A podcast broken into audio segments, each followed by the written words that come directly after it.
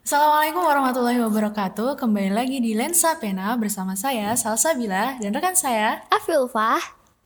Jadi hari ini di kesempatan kali ini kita akan membahas tentang healing. Sebelum kita menuju ke healing, kita mau bertanya-tanya dulu tentang penyebab kenapa kita harus heal ourselves kayak gitu.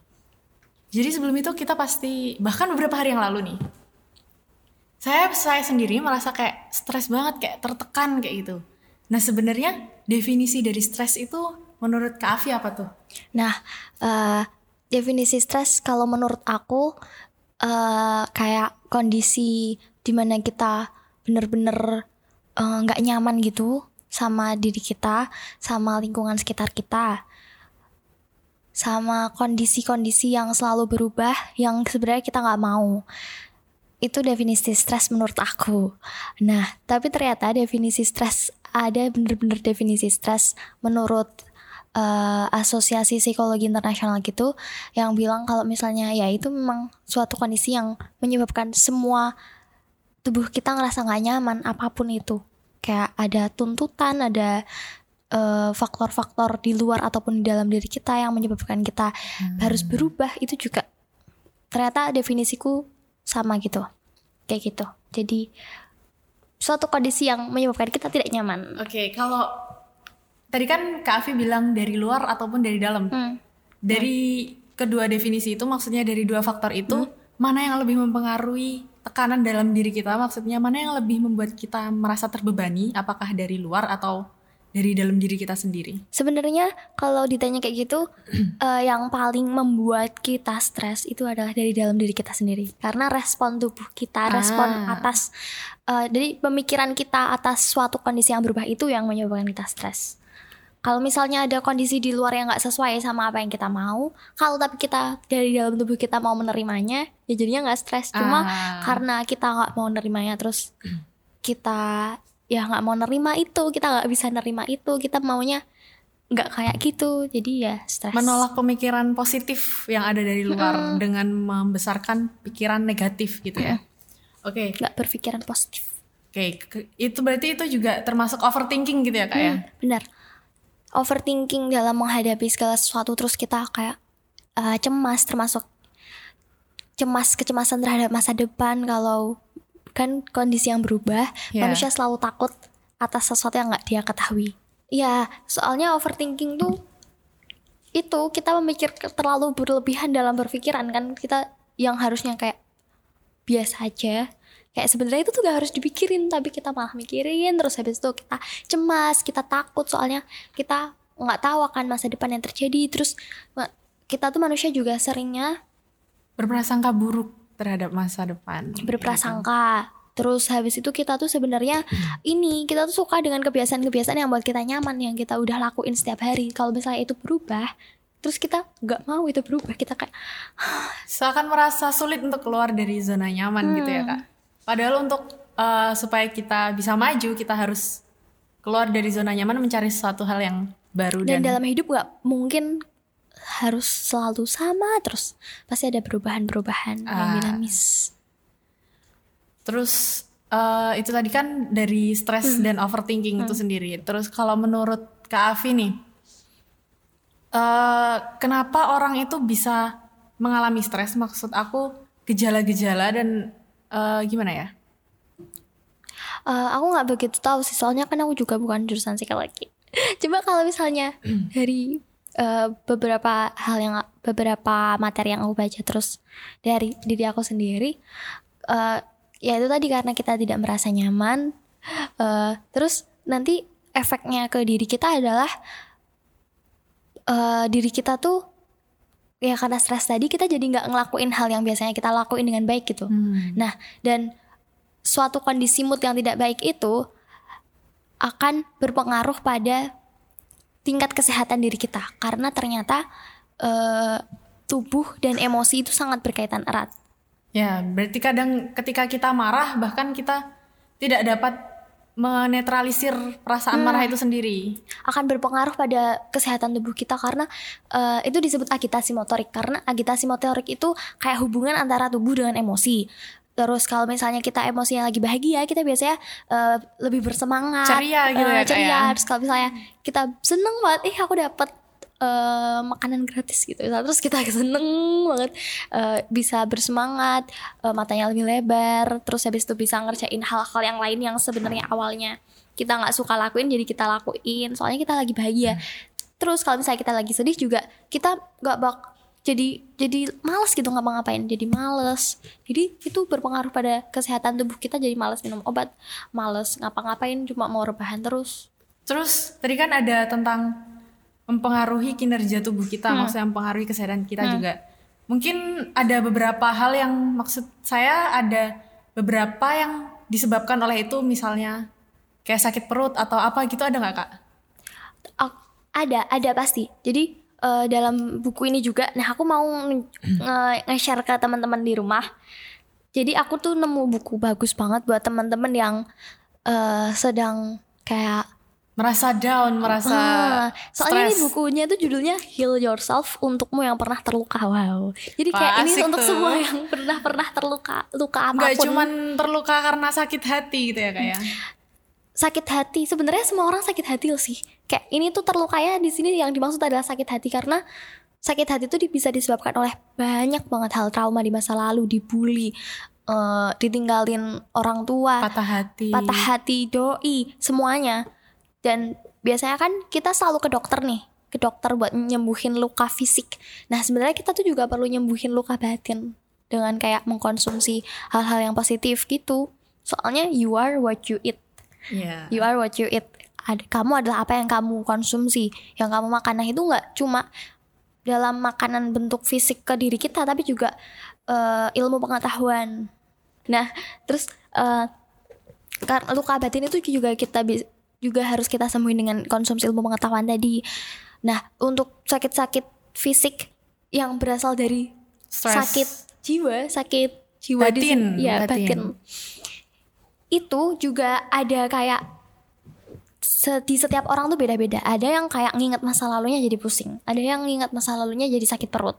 Itu beda-beda dan aku belum mempelajarinya gitu. Okay. Kemarin saya juga sempat baca kalau misalnya stres berkepanjangan atau biasanya sering disebut depresi ya, itu kadang bisa menyebabkan simbelit juga. Ya itu gitu. Responnya ke tubuh orang-orang beda-beda sih. Beda-beda ya. Nah terus menurut Kak Afi nih, kan sebenarnya kita dianjurkan untuk me time sama diri kita sendiri. Kita dianjurkan untuk bertanya sama diri kita sendiri ketika kita sedang stres atau ketika kita sedang merasakan beban yang berat. Sebenarnya apa yang ada dalam tubuh kita itu kenapa kayak gitu? Menurut Kak Afi itu penting gak me time sama tubuh kita sendiri? Oh ya, penting banget. Kita harus mencoba untuk memahami apa yang terjadi dengan tubuh kita. Kayak misalnya sering gak sih ada quotes-quotes Kang, aku gak tahu aku kenapa tiba-tiba sedih aja. Sebenarnya tuh gak mungkin sih. Gak mungkin kamu tiba-tiba sedih aja.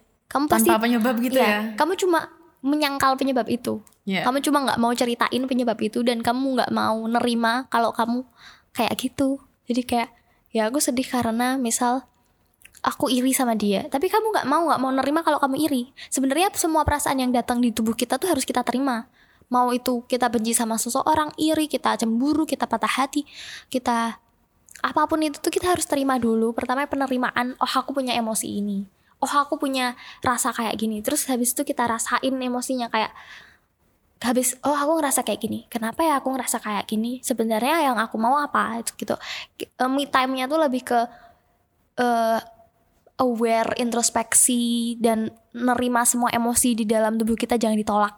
Nah ketika udah nerima emosi perasaan itu, kita biasanya bisa nyembuhin deh. Nah kalau misalnya kita gak tahu, tadi kan kita mau bahas healing nih, kalau misalnya kita gak tahu nih sakitnya karena apa, gimana kita mau nyembuhin? Ya berarti sebelum itu kita harus mencari tahu terlebih dahulu sebenarnya kita ini kenapa kayak gitu. Oke, mungkin buat Kak Afi, gimana caranya ketika kita sudah stres, terus kita tidak memiliki gairah untuk beraktivitas, kita tidak memiliki motivasi hidup. Bahkan ada beberapa orang, termasuk saya sendiri atau teman-teman saya yang merasa ingin mengakhiri hidup gitu. Karena stres itu, karena depresi itu. Sebenarnya kalau misalnya ada orang yang benar-benar ingin mengakhiri hidup, kamu benar-benar ingin mengakhiri, ketika kamu ada terlintas pemikiran kayak gitu, kamu benar-benar ingin mengakhiri hidup kamu atau tidak? Atau itu cuma kayak sebenarnya itu kayak cuman pelarian aja. Maksudnya saya butuh sebuah pelarian di mana itu tuh bisa mengeluarkan semua emosi saya kayak gitu. Iya, benar. Aku juga nggak pernah berpikiran benar-benar mau. Iya sih. Nggak tahu sih. Cuma kalau misalnya ada orang yang, aku belum pernah nemu orang yang benar-benar mau meninggal sih. Kayak mau bunuh diri, yang mau bunuh diri beneran. Cuma kan kejadian bunuh diri itu banyak ya. Dan itu pastinya mungkin berawal dari kayak gini. Aku pernah juga ngobrol sama temanku. Jadi kayak konselor aku gitu. Dia bilang, ketika aku bilang aku gak mau hidup lagi, kayak apa aku minum hand sanitizer aja, aku minum bacon aja. Itu tuh kayak dia bilang, Jangan keterusan mikir kayak gitu. Kalau ada pemikiran kayak gitu segera dihilangin. Soalnya kalau kamu keterusan mikir kayak gitu tuh beneran jadi sugesti ke diri kamu sendiri, dan akhirnya kamu bener-bener lakuin itu. Jadi kemarin sempat ada nih Kak, adik kelas aku waktu di asrama, waktu di pondok itu, dia melakukan percobaan bunuh diri dengan meminum cairan pewangi dauni itu. Habis itu setelah itu dia dilarikan ke rumah sakit dan gagal bunuh diri karena mungkin karena beberapa orang masuk asrama ataupun di asrama pasti memiliki masalah-masalah tersendiri kayak gitu, perubahan kondisi yang dari perubahan awalnya kondisi di rumah jadi di asrama, terus dia gak betah kayak gitu. Nah mungkin kalau menurut Kak Afi nih, gejala-gejala kenapa kita merasa tidak berguna itu, alasan dibalik kenapa kita merasa tidak berguna, mungkin dari Kak Afi bisa sharing. Aku gak tahu sih, itu semua orang dari orang berbeda-beda. Cuma kadang ya itu tadi, ada society yang kayak gak menerima kita, atau kita yang gak menerima society. Itu aja sih, cuma ada dua kemungkinan. Society yang gak nerima kita, atau kita yang gak nerima society. Kalau di lingkungan Mbak Afi sendiri, mana yang lebih sering di antara dua itu? Maksudnya kalau yang aku alamin sendiri ya, aku juga aku sering ngalamin kayak aku gak mau hidup lagi gitu.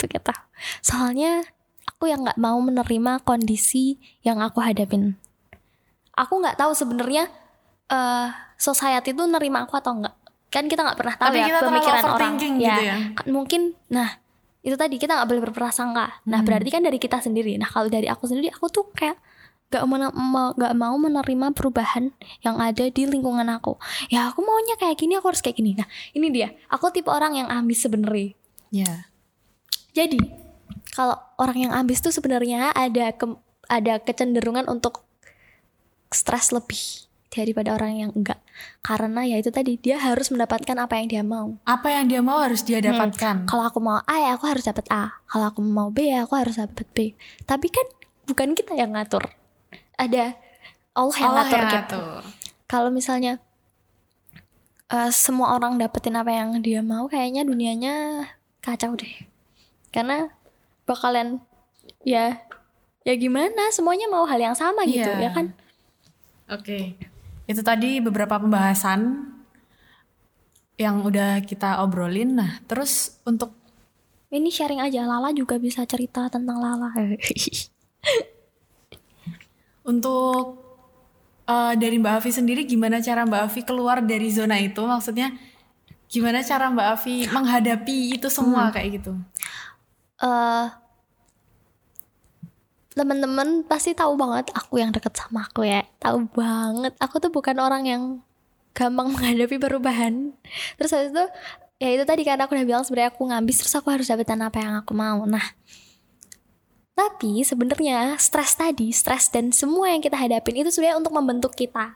Nah, kenapa ada stres? Kenapa diciptain stres? Kenapa harus berubah dan kita gak mau dengan perubahan itu, terus kita jadi stres, kita gak nyaman. Nah, sebenarnya itu karena untuk membentuk kita. Membentuk pribadi kita sendiri gitu ya. Jadi ada banyak penelitian juga yang bilang setelah mengalami masa trauma atau stres, seseorang itu menjadi lebih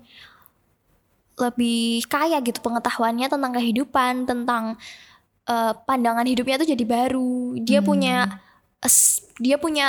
apa ya, standar hidup yang baru, yang lebih baik gitu, yang pondasi dalam jalan kehidupan yang lebih baik, pandangan tentang kehidupan yang lebih luas, dan selalu bertumbuh gitu. Sebenarnya itu tuh untuk bertumbuh. Itu cuma untuk diri kita sendiri. Tapi emang kadang kayak tapi sakit banget. Jadi banyak orang yang ya banyak kan quotes yang bilang kalau emang berlian tuh hasil dari kerang yang tersakiti.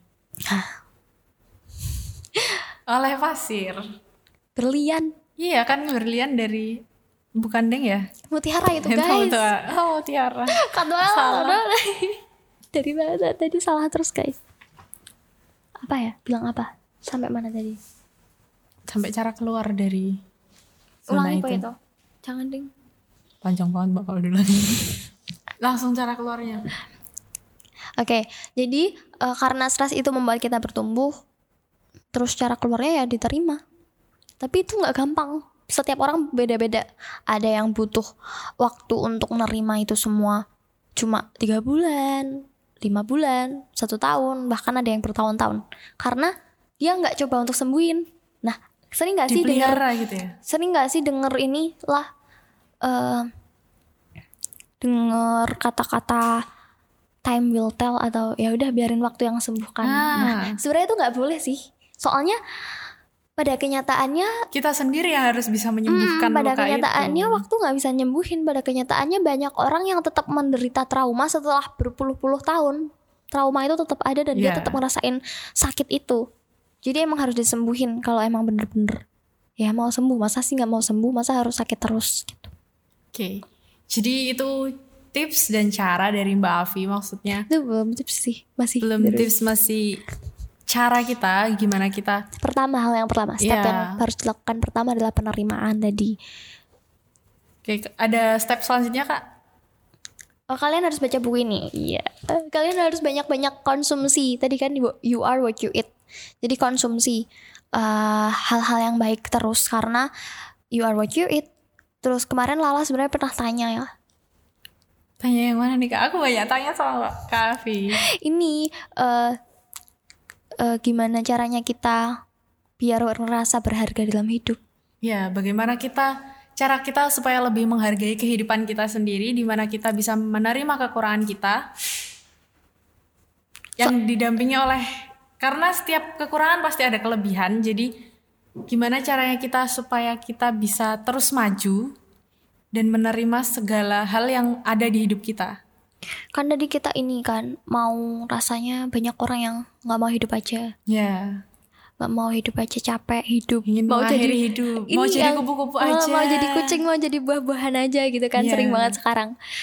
Sebenarnya capek atas hidup. Itu tuh gak apa-apa, bilang kayak gitu tuh gak apa-apa. Cuma itu suatu perkataan yang gak baik untuk dikatakan sebenarnya. Kalau dalam Islam juga ternyata kita disuruh mengucapkan hal yang baik-baik gitu. Jadi semua perkataan negatif. Apaan sih Lang? Ketiga-tiganya apa? Bayangkan kalau aku jadi penselum. Aku jadi penselum. Apa tadi sampai mana? Cut guys. Dari kucing. Halo, Assalamualaikum. Halo?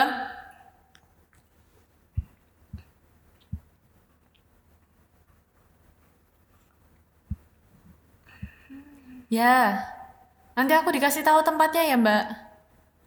Saya iki dikit lagi selesai. Terus aku kesana.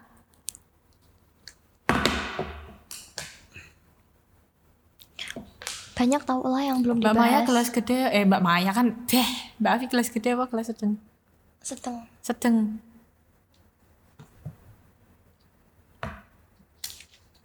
Kelas sedang.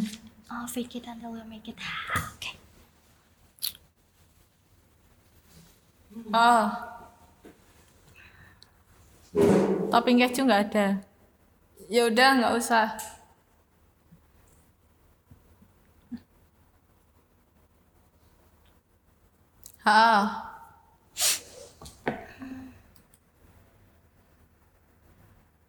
Oke. Yuhu. Ya Allah, Adan. Lanjut kamu. Hah? Apa? Kerungu tadi kamera. Enak gini. Era apa lah? Apa tadi? Jan. Oh ya, sebenarnya itu nggak boleh karena sebenarnya kita di Islam juga suruh disuruh untuk berpikiran dan berkata-kata positif. Semuanya yang kita katakan tuh semaksimal mungkin harus bernilai positif gitu. Nah, terus dari baca buku ini juga aku tahu kalau ada istilah fake it until you make it. Fake it until you make it. Jadi kayak orang-orang yang biasanya nipu, berbohong itu biasanya sampai dia sendiri nggak tahu kalau dia berbohong, sampai dia sendiri kerasa itu suatu kejujuran. Orang-orang yang sering berbohong tuh karena seringnya dia berbohong tentang hal yang sama, sampai-sampai dia kayak ada itu istilahnya di psikologi itu sampai dia tuh ngerasa yang bener tuh itu. Dia nggak tahu, jadi dia nggak bisa bedain mana yang dia yang beneran sama yang nggak beneran karena dia udah bohong itu selama bertahun-tahun. Okay. Nah, terus ini juga baik untuk diri kita kalau misalnya kita bilang kita selalu mengatakan hal-hal yang positif. Kita misalnya lagi sedih, tapi kita berpura-pura untuk terus bahagia. Lama-lama ini jadi bahagia beneran sebenarnya. Tapi itu nggak boleh dilakuin terus-menerus sih. Maksudnya gini, kita harus tahu kapan kita harus berpura-pura bahagia, kapan kita harus benar-benar menikmati kesedihan itu ya. Soalnya itu tadi pertama kan tadi harus menerima emosi itu. Yeah. Pertama diterima dulu. Nah, kita udah nerima emosi itu, kita sedih, kita marah, kita terima. Terus kenapa kita kayak gitu? Kita harus cari tahu. Terus gimana cara ngatasinnya? Cara ngatasinnya adalah itu tadi. Pertama, nggak apa-apa kalau di depan orang lain fake it.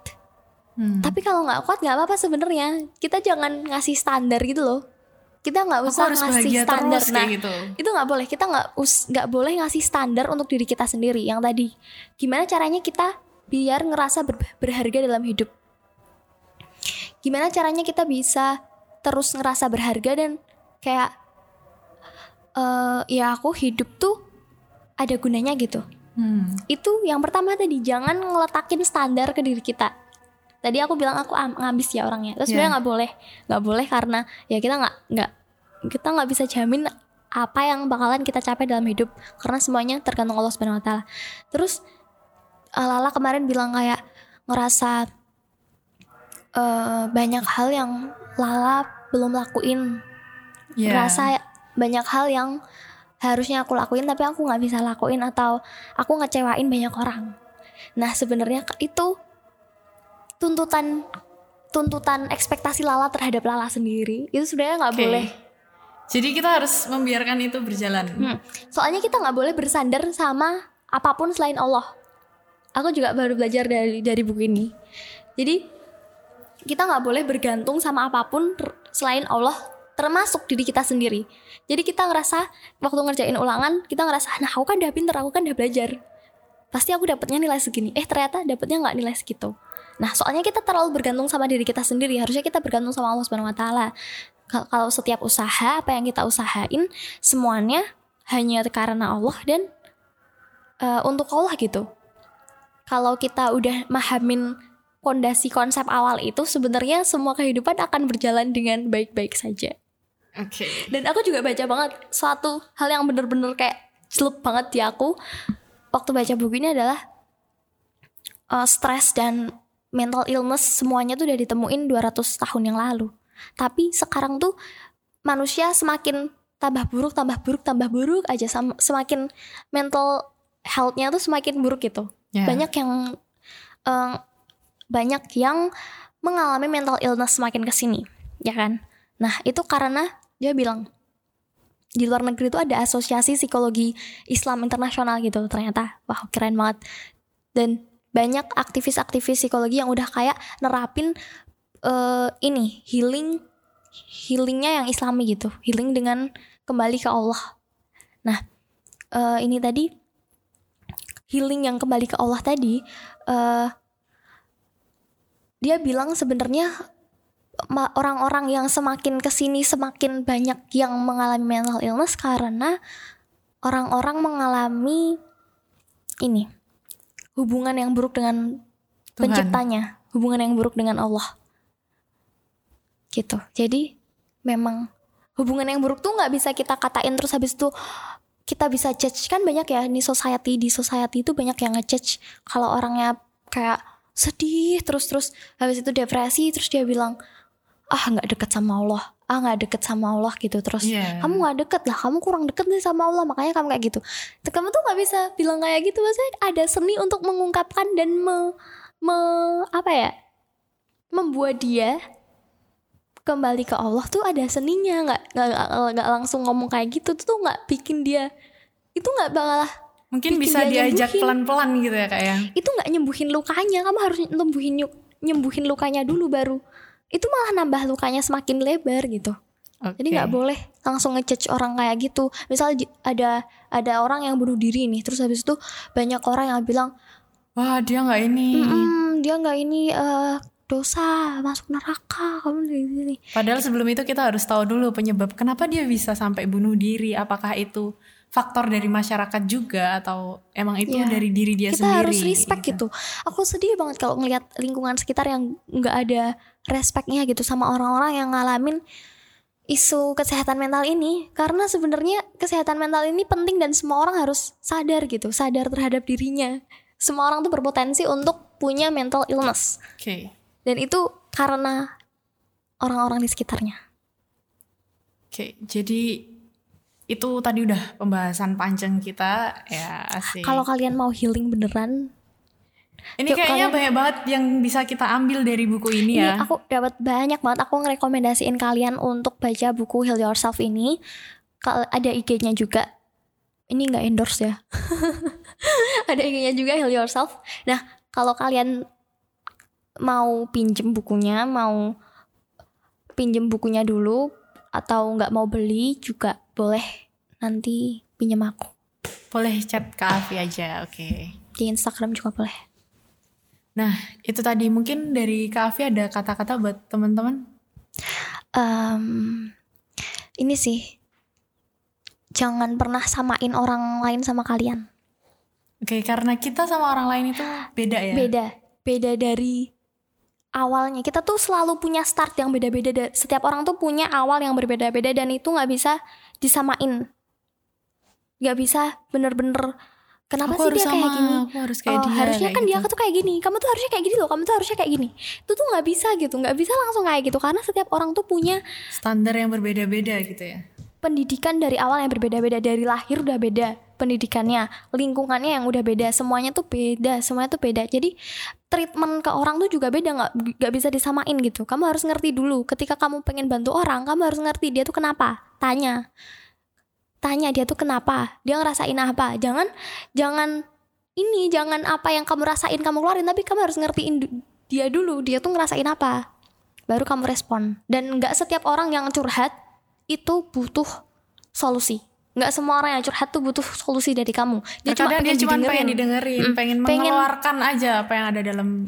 Dan orang-orang yang curhat tuh pengen diterima. Misal dia nangis nih di depan kamu, dia tuh pengen diterima kalau dia tuh nangis. Dan kamu harus bisa nerima kalau aku nangis di depan kamu. Maksudnya, ketika dia ngerasain suatu emosi yang banyak banget, kamu tuh harusnya biarin dia untuk ngeluarin emosi itu dan jangan ditentang perasaannya tuh, divalidasi. Perasaan teman kamu yang baru curhat divalidasi, jangan di gimana ya, perasaannya tuh kayak nggak penting gitu. Jangan ditanggepin kayak perasaannya tuh suatu yang nggak boleh, padahal sebenarnya tadi pertama kan harus diterima perasaannya, dia harus menerima ada perasaan itu. Nah kalau misalnya curhat ke temen terus temennya ngerasa itu perasaan yang nggak boleh ada, jadinya susah untuk sembuh, soalnya dia selalu nyembunyiin perasaan itu dan selalu menentang kalau dia punya perasaan itu, padahal harus diterima. Oke, jadi itu tadi. Yang pertama tadi kita udah membahas definisi stres, di mana kita sebenarnya nggak boleh terlalu berlarut-larut dan stres. Terus yang kedua adalah gejala-gejala apa aja, dan ternyata stres itu bisa berpengaruh ke tubuh kita, bisa berpengaruh pada kesehatan kita. Terus yang selanjutnya kita juga udah bahas tuh tentang bagaimana cara kita supaya keluar dari prasangka-prasangka itu. Tadi yang pertama Kak Afi sebutin harus menerima emosi. Yang kedua adalah apa tadi Kak Afi? Harus diterima, terus habis itu harus dikeluarin juga. Terus juga harus biasakan untuk bahagia, karena bahagia itu lewat bersyukur. Tadi fake it until you make it. Habis diterima, mau dihilangin tuh di fake aja. Kalau belum bisa hilang tuh di fake aja. Di fake it. Tapi kalau mau, tapi fake it until you make it ini harus seimbang sama yang let it out, perasaannya dikeluarin semua. Jadi harus seimbang dua-duanya. Caranya yang ngeluarin ini bisa lewat doa sama Allah, atau juga bisa curhat ke orang yang udah dipercaya kayak gitu. Curhat ke orang yang bisa validasi perasaan kamu, atau juga bisa dengan menulis, melukis, atau apapun, melakukan hobi yang kamu mau. Oke, jadi itu tadi. Mungkin dari Kak Afi ada pesan-pesan buat teman-teman. Udah tadi pesan terakhirnya. Ya? Kayak itu, pahami perasaan orang lain. Dah gitu aja. Oke, mungkin itu aja Kak Afi. Makasih banyak teman-teman yang udah mau dengerin podcast Lensa Pena tiap apa ya, nggak tahu ini random ya. Terus jangan lupa kalian harus baca buku ini, Heal Yourself. Ini bukan bermaksud endorse. Tapi emang bagus banget. Sumpah ini bagus banget. Karena gila, setelah baca ini Kak Afi tiba-tiba ngajakin saya, ayo. Oke lah, jadi mungkin ini emang udah berpengaruh banget ke Kak Afi. Siapa tahu juga berpengaruh ke teman-teman semua.